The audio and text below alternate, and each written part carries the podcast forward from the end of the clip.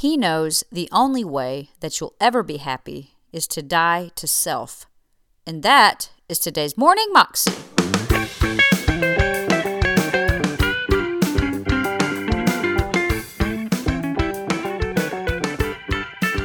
Welcome to the Morning Moxie Show. I am your host, Alicia Sharp, and today on the show we have part two of Robert Morris's message about being blessed and having a blessed family. Here's Robert. Now, we're talking about the family, so let me say something about marriage. Uh, I like to say things that shock you. Um, one is it causes you to think. Secondly, it's, it's just fun, okay? but God did not create marriage to make you happy. Some of you are thinking it's working.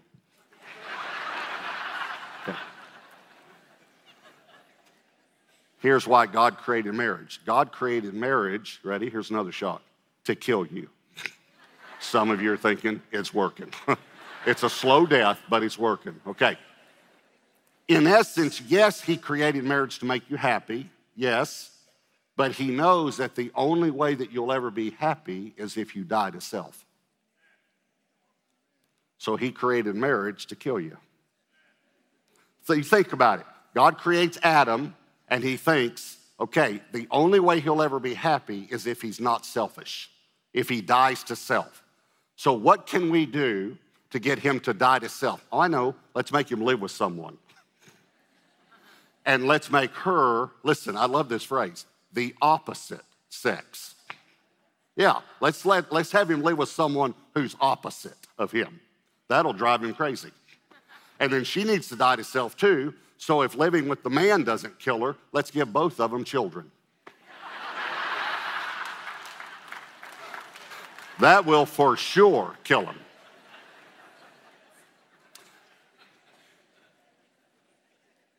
So we go from the give me to the use me stage. Here's the third stage search me. Now we're beginning to move into maturity. Search me. In Luke 15, in the prodigal son's life, the change came, verse 17, but when he came to himself. Let me say it another way when he began to search his own heart. When he began to search himself. This is the way the psalmist says it Psalm 139, verse 23 and 24. Search me, O God. This is probably a scripture you've memorized or heard at some point. Search me, O God, and know my heart. Try me and know my thoughts, and see if there be any wicked way in me.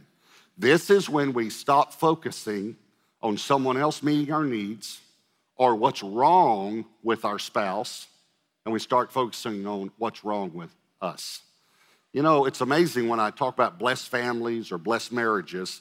Here's what many of us are doing we're thinking, way to go, Pastor, fix him.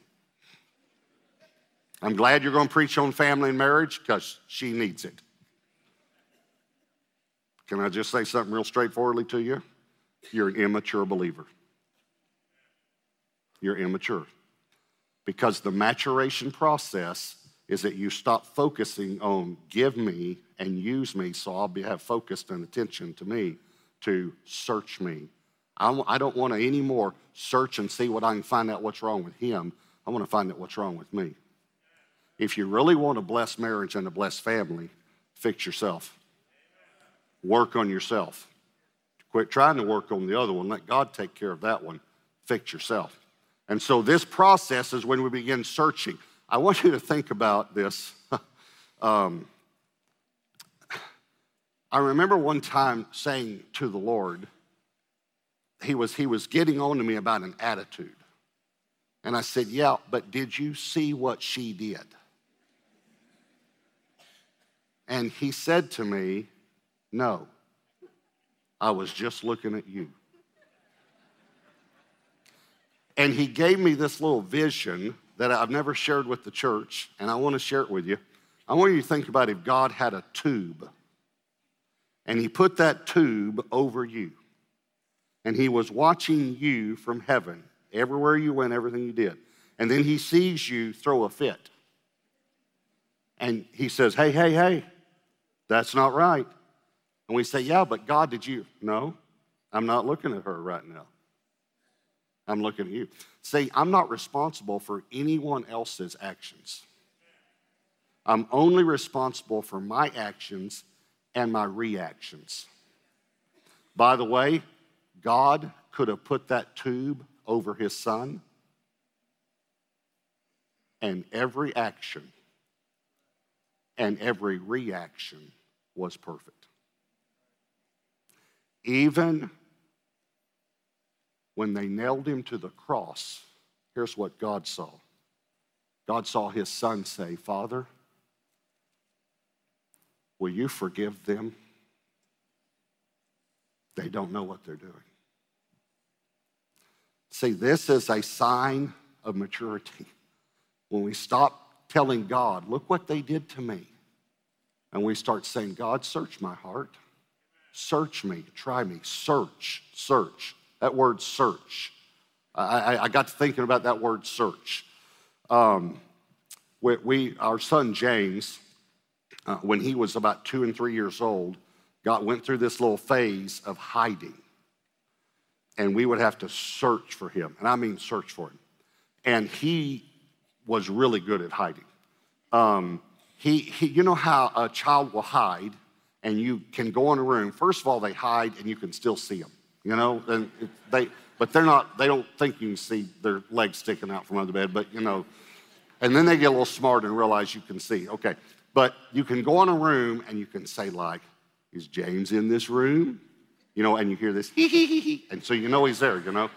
Okay, he never hee hee hee, never. And he was quiet. I mean, it was just crazy, you know? And he would hide, and it, I mean, it scared us.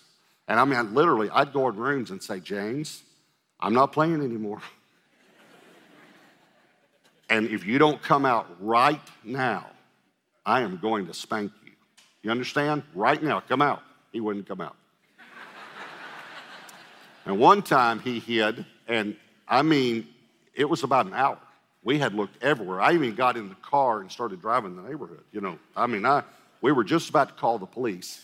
And I said to the Lord, Lord, you got to help me. I mean, I, where, where, where is my son? And I remembered I had built this little, like a little lean to about this high, just about four feet off the ground, maybe two and a half, three feet wide, where I could put the lawnmower up underneath it so it wouldn't get rained on, on the edge of our house. And that came to my mind. I had already looked there, but I hadn't looked way down far. I just went and looked and I saw the lawnmower. So I went back and I bent way down and I could see him sitting on the lawnmower. This had been an hour. And I looked up there and he says to me, I hide good.